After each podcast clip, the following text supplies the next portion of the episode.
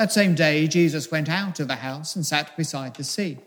And great crowds gathered about him, so that he got into a boat and sat down. And the whole crowd stood on the beach. And he told them many things in parables, saying, A sower went out to sow. And as he sowed, some seeds fell along the path, and the birds came and devoured them. Other seeds fell on rocky ground, where they did not have much soil. And immediately they sprang up, since they had no depth of soil. But when the sun rose, they were scorched, and since they had no roots, they withered away. Other seeds fell among thorns, and the thorns grew up and choked them. Other seeds fell on good soil and produced grain, some a hundredfold, some sixty, some thirty. He who has ears, let him hear. Hear then the parable of the sower. When anyone hears the word of the kingdom and does not understand it, the evil one comes and snatches it away what has been and snatches away what has been sown in his heart. This is what was sown along the path. As for what was sown on the rocky ground, this is the one who hears the word and immediately receives it with joy, yet he has no root in himself, but endures for a while. And when tribulation or persecution arises on account of the word, immediately he falls away. As for what was sown among the thorns, this is the one who hears the word but the cares of the world and the deceitfulness of riches choke the word, and it proves unfruitful. As for what was sown on good soil, this is the one who hears the word and understands it. He indeed bears fruit and yields in one case a hundredfold, in another sixty, and in another thirty. This is the gospel of the Lord. Praise to you, O Christ. And now may the words of my lips and the meditation of all our hearts be acceptable in your sight, O God, our rock and our salvation. Amen.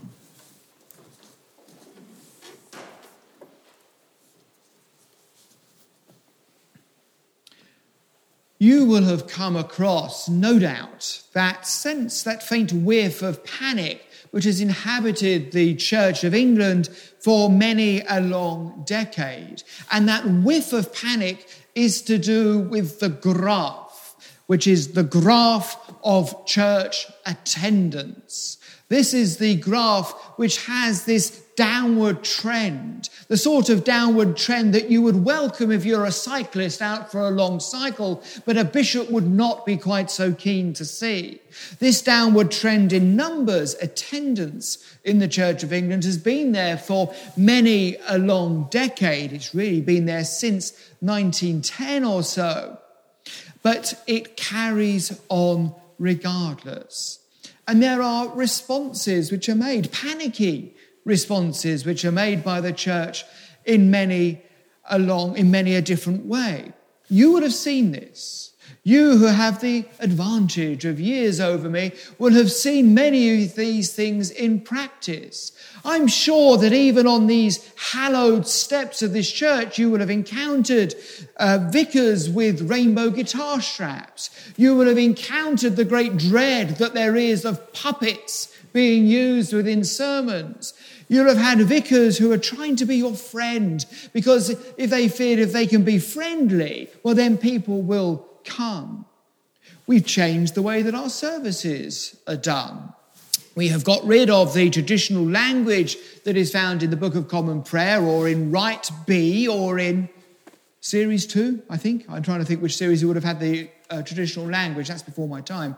But you would have had that, and we'd have changed the language, but ultimately, we've not seen much of a shift there.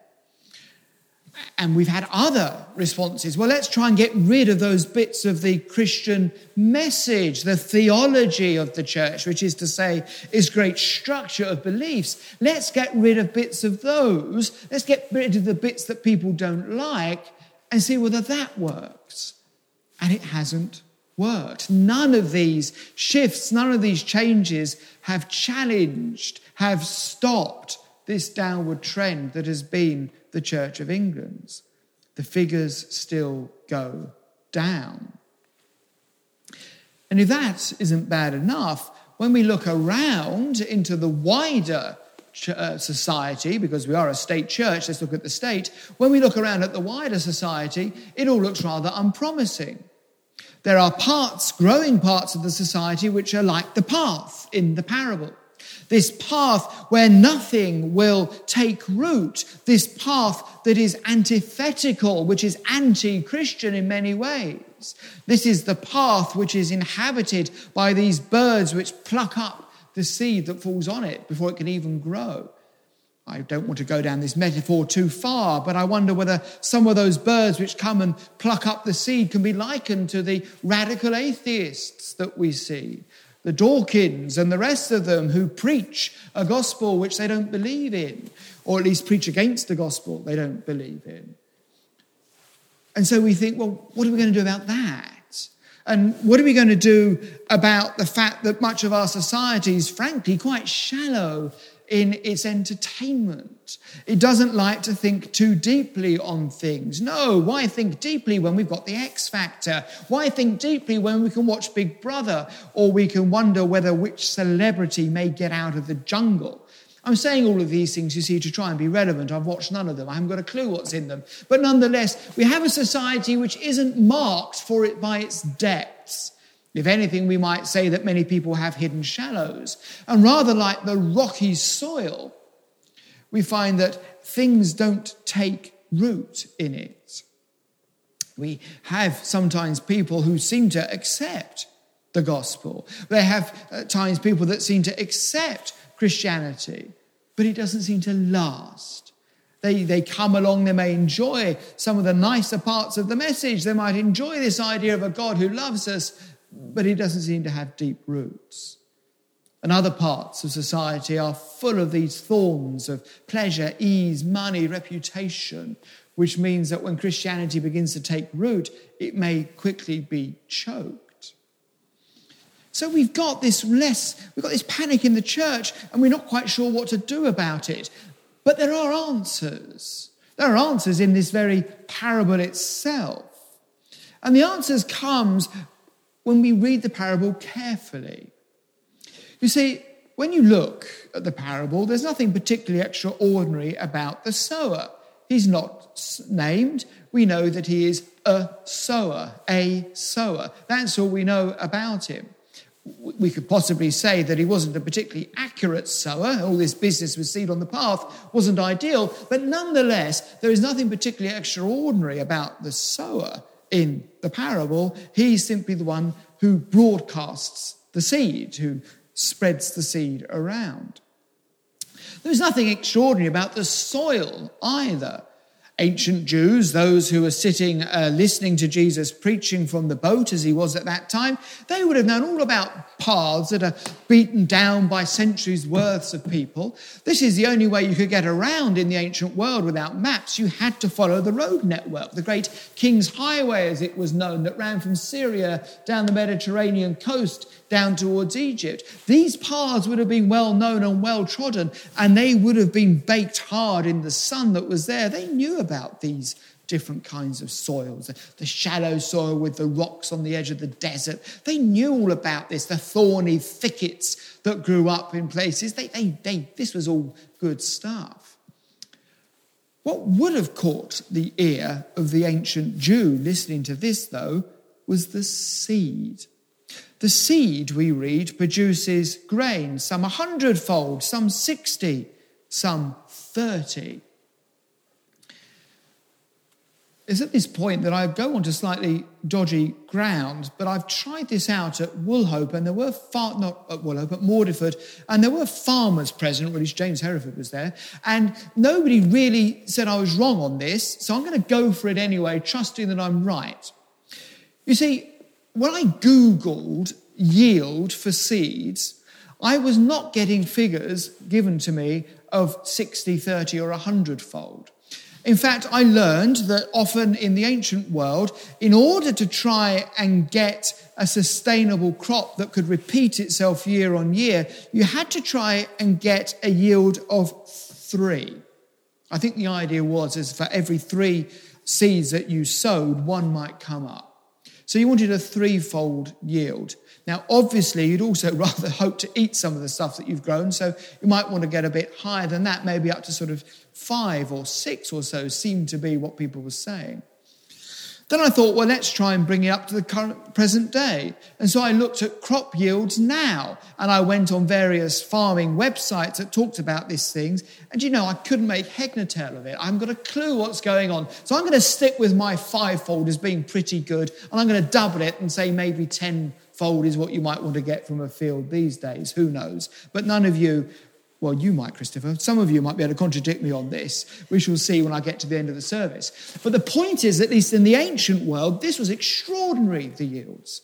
And it's the seed that, in many ways, is at the heart of this parable. We call it the parable of the sower, but that's not the title. Actually, the seed is the extraordinary thing. And the seed here is the word of the kingdom. This is what Jesus says. It is, in our terms, the gospel. And this gospel is the thing which Jesus wants us to notice. This gospel is the thing that produces this extraordinary yield when it does take root. This gospel is the thing which we should see as the answer to the worries and the woes of the church. Not so many grants, not so many changing of our theology, but rather the gospel. This is the answer. You see, and here I did test this out at Waterford and I seem to get away with this, so I think this is true. There are things that we know about seeds. We have to receive the seed in order to sow it. You can't open your big book of seeds and get a recipe and put it in the oven at gas mark 4 for 25 minutes and get it out and hey presto, you've made a seed. It doesn't work like that. The seed is something which is given to you, either in a packet, obviously, if you go down the garden centre, or you may get it from the plants, but it is something which you have to receive.